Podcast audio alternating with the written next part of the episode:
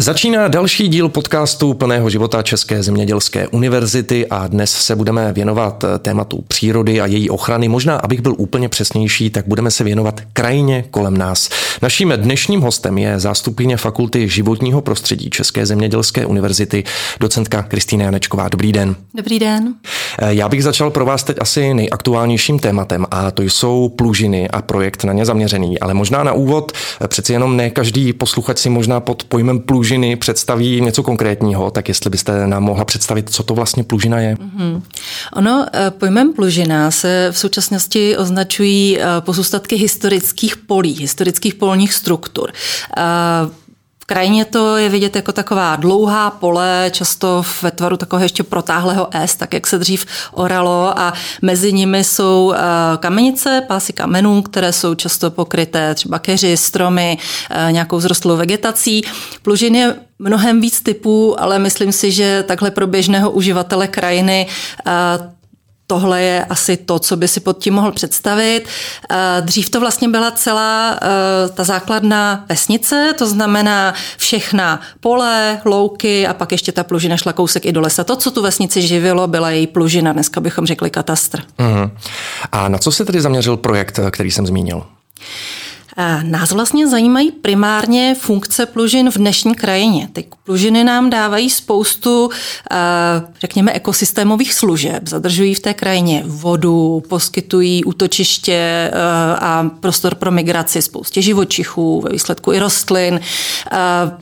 Myslím si, že jsou poměrně pěkné, tu krajinu ozvláštňují, jsou v ní hodně velkou historickou hodnotou. Často je to to nejstarší, co v té krajině máte, protože oni pocházejí často třeba ze 13. ze 14. Hmm. století a takhle staré budovy moc nenajdeme, málo, málo kdy.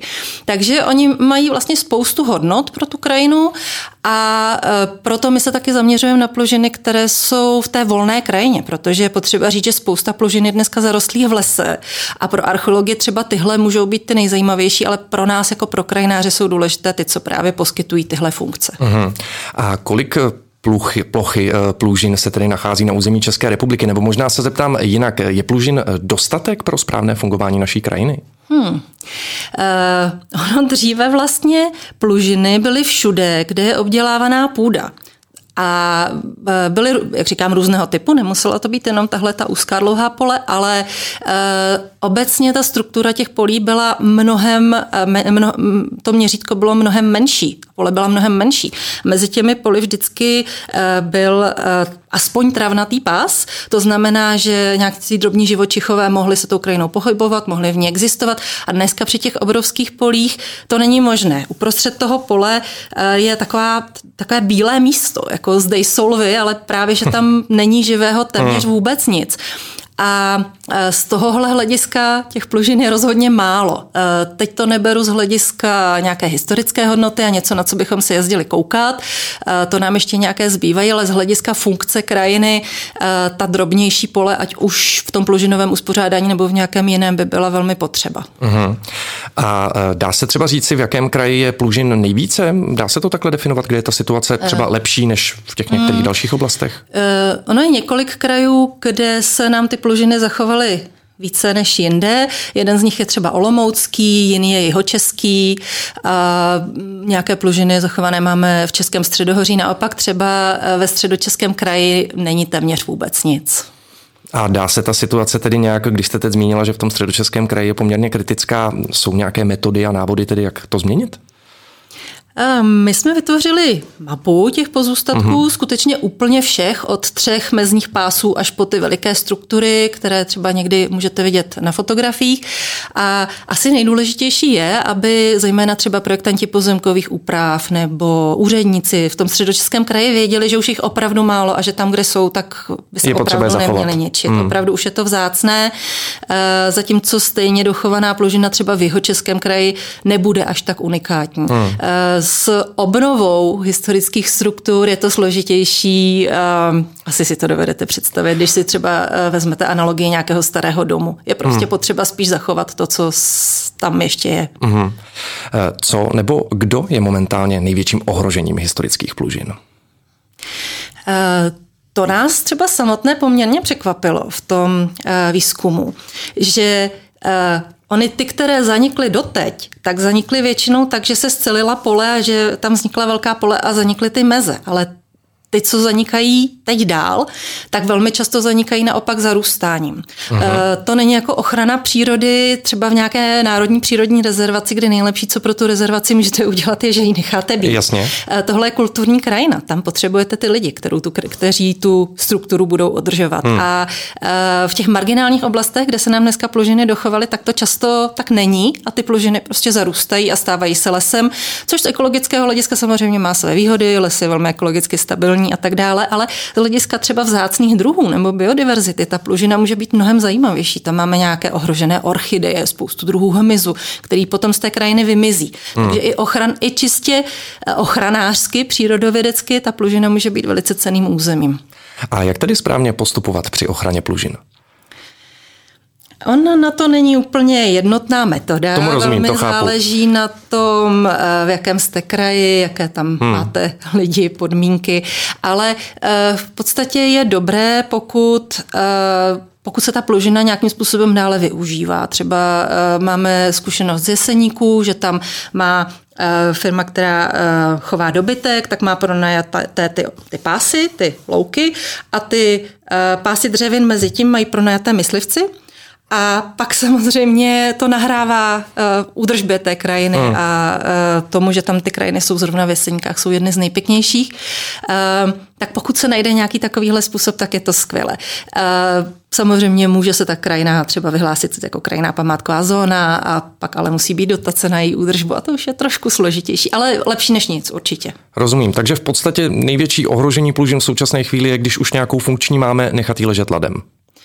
I tak se to dá říct. Když to tak shrnu, mm-hmm. bylo to asi mhm. hodně, hodně zestručněné, ale uh, já půjdu tedy na další otázku. Uh, když už jsme o tématu ochrany přírody, teď jsme ho trochu naťukli, tak já maličko odbočím od projektu. Uh, považujete vůbec současný stav ochrany naší krajiny u nás za dostatečný? Um, tak není nejhorší zdaleka, to ne. Diplomatická ale, odpověď? Uh, ale samozřejmě bychom si dovedli představit i, i některé uh, další věci, které by se daly dělat. Uh-huh. A jak moc se na zdraví eh, naší krajiny podepsal minulý režim, tedy myslím komunistický režim? Obrovsky. Třeba z hlediska toho, čemu se věnujeme právě my, eh, zemědělská krajina pole, velikost polí, mimolesní vegetace v zemědělské krajině, tak e, tam pozorujeme úbytek třeba klidně 90-95%.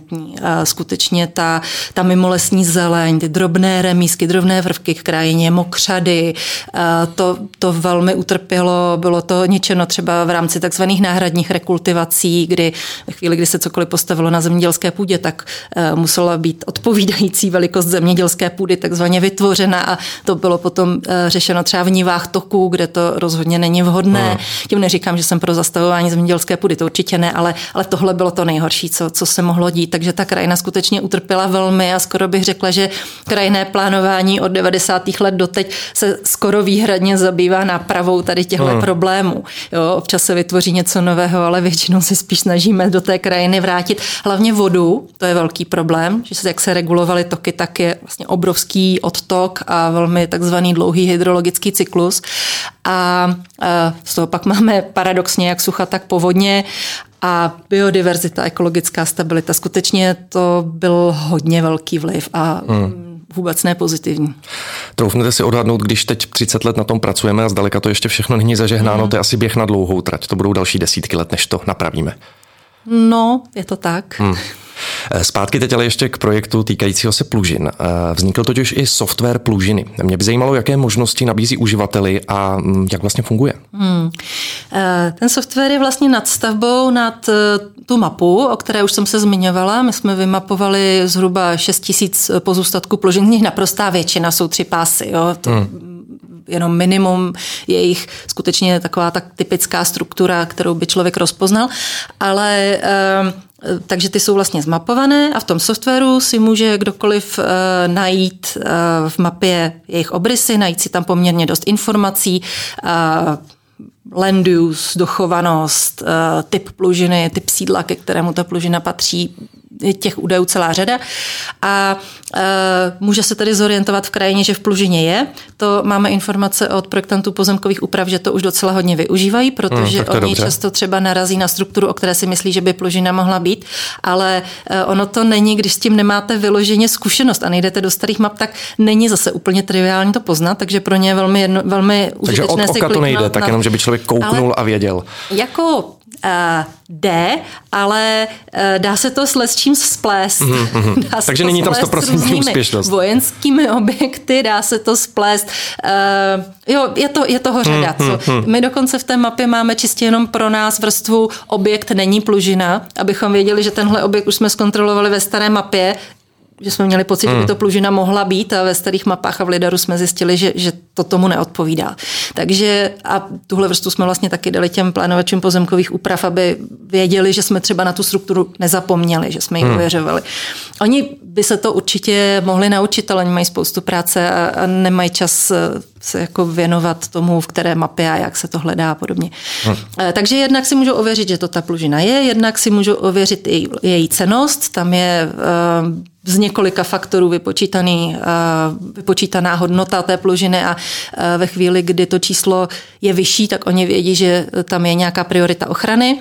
Uh, můžou se podívat na širší kontext, to znamená, že když mám území, kde těch plužin je zachovaných opravdu hodně, tak pokud to není zrovna jedna z těch nejlépe zachovaných, tak řekněme, ta priorita té ochrany není tak vysoká jako v území, kde skoro nic není. Takže Tohle jsou vlastně e, způsoby, kterými to využívají projektanti, pro které jsme to z velké části dělali.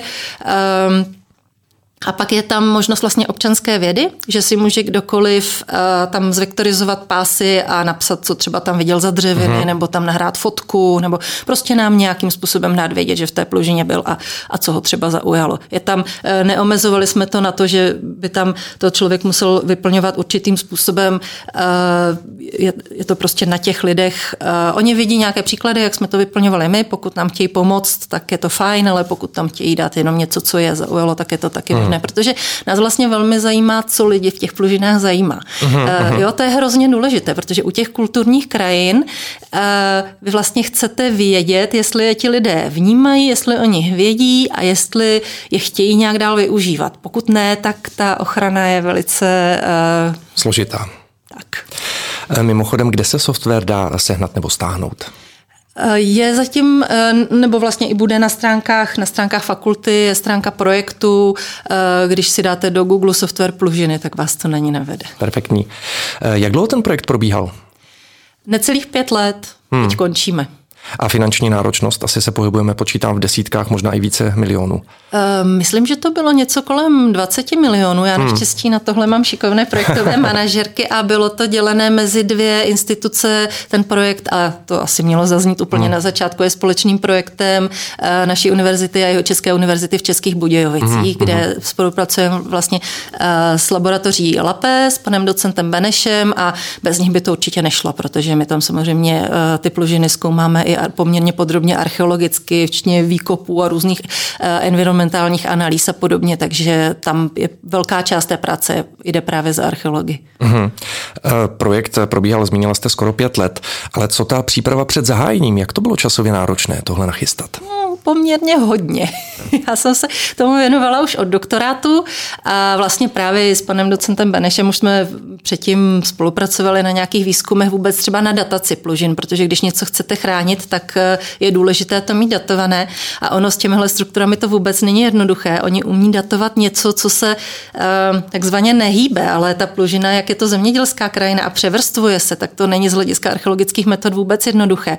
Takže třeba tohle byl docela velký kus práce, který bylo potřeba udělat ještě předtím, než hmm. začneme někde asertivně tvrdit, hmm. že, že víme, o co se jedná, vůbec si sjednotit terminologii, takže já bych řekla, že předtím bylo nějakých zhruba 10 let někdy intenzivnějšího, někdy méně intenzivního výzkumu a práce, než jsme se vůbec dostali do bodu, kdy bylo možné napsat projekt a sepsat, co vlastně by byla ta práce, která vede k ochraně plužin. Takže příprava trvala vlastně dvojnásobek samotného projektu. To asi svědčí o jeho náročnosti. Svým způsobem se to dá, tak dá říct. Ona to nebyla celou dobu Já tomu rozumím, projektu. nebylo to tak intenzivní asi samozřejmě. My jsme teda už o tenhle projekt párkrát předtím žádali a e, to je taková, takové specifikum toho, když se zabýváte kulturními krajinami, že přírodovědci vás pošlou za kulturou, protože je to přece kultura a kultura vás pošle za přírodovědci, protože je to přece příroda. Začarovaný kruh. A nakonec tedy e, to, to osvícené bylo ministerstvo kultury, které hmm. se rozhodlo nás podporovat, takže i i proto vlastně jsme na tom pracovali poměrně dlouho, než ten projekt začal, že jsme vlastně docela dlouho scháněli ty hmm. finance hmm. na něj. No. Vy jste k tomuto projektu přichystali i výstavu. Je ještě k vidění a případně co je na ní k vidění? Výstava k vidění je a ještě nejméně měsíc bude. Je ve foje naší budovy teď už se myslím jmenuje FŽP 1 tady, tady v kampusu, dřív to byl MCF 1 a je toho na něk vidění poměrně hodně. Jsou tam tabule s povídáním o tom projektu, spousta obrázků, fotek, jak, jak krajinářských, tak z archeologických výzkumů, popsaných pět stanovišť, kterým jsme se věnovali hodně důkladně. My jsme byli docela omezení eh, v tom, jaké 3D objekty můžeme do toho foaje umístit, ale eh, máme tam vzorky půdy z těch jednotlivých eh, území, že vidět, že to je, skutečně jsou jiné krajiny ve všech ohledech. Myslím, že docela stojí za to na ní zajít. Tak děkujeme za pozvánku. Eh, já vím, že vy se zabýváte výzkumem historické krajiny, to už naznačil hmm. i projekt, který jsme zmínili, a také úlohou tradičních způsobů využívání půdy v udržitelném managementu krajiny. A právě na tomhle tématu spolupracujete se subjekty ze Spojených států.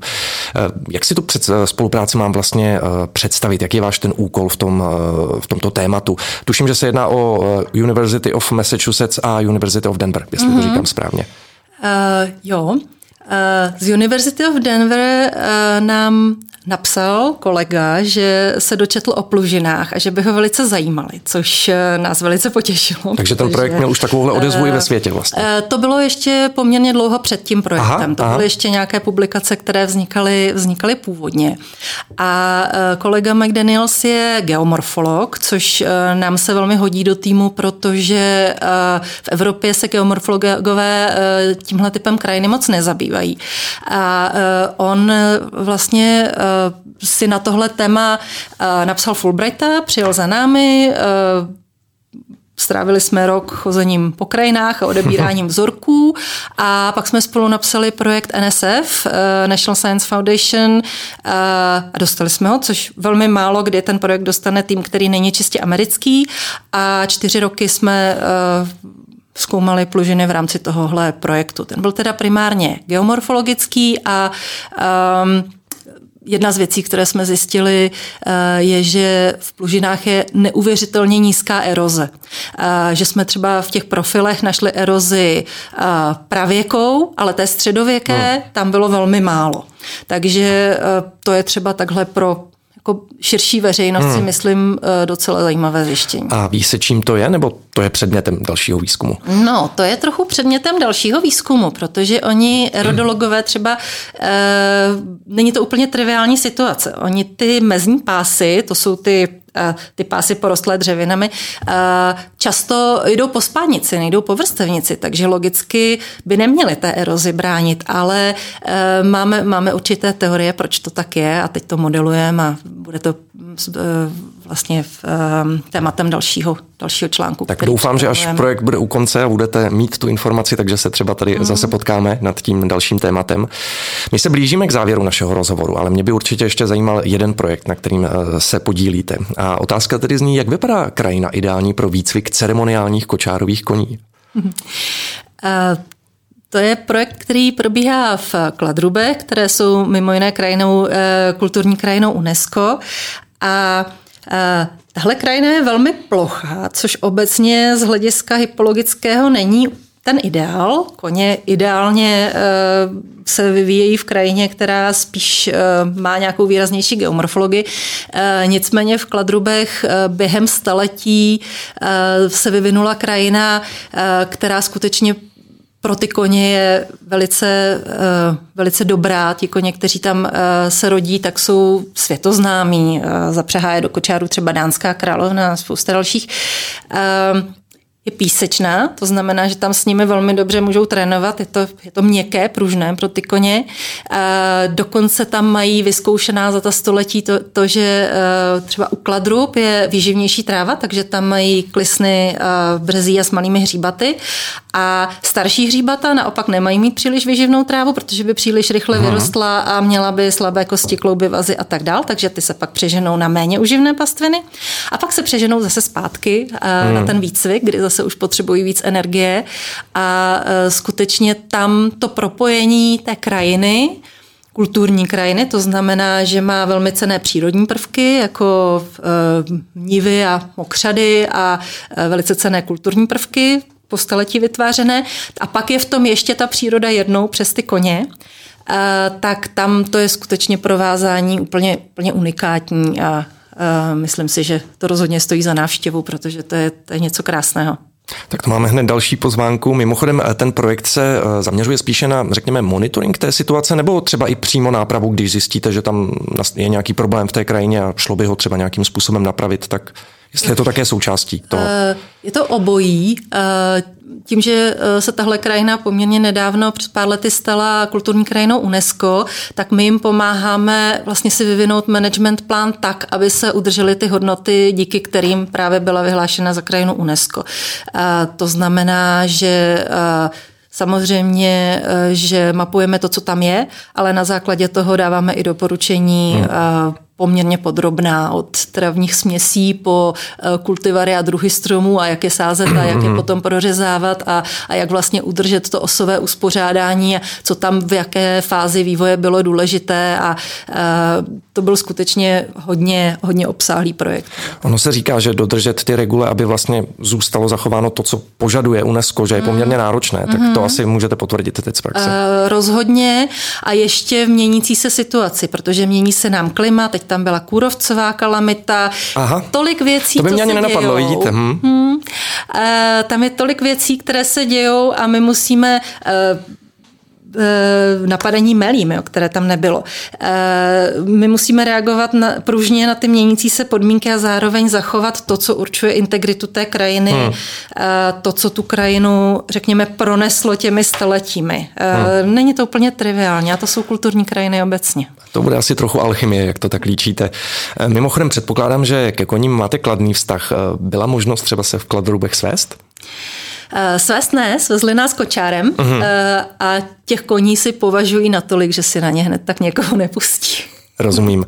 Mimochodem, máte vlastního koně, když už jsme u tohoto tématu? Mám. Máte? mám, já je mám moc ráda, proto jsem se do toho projektu dala. Tak samozřejmě přeji, ať vám pokračování projektu jde ideálně podle vašich představ. Kristýna Janečková z Fakulty životního prostředí byla dnešním hostem podcastu Plného života České zemědělské univerzity. Děkuji vám za váš čas a vaši návštěvu. Moc děkuji. A děkuji samozřejmě za váš čas a také za to, že jste byli s námi i vám posluchačům, případně i divákům.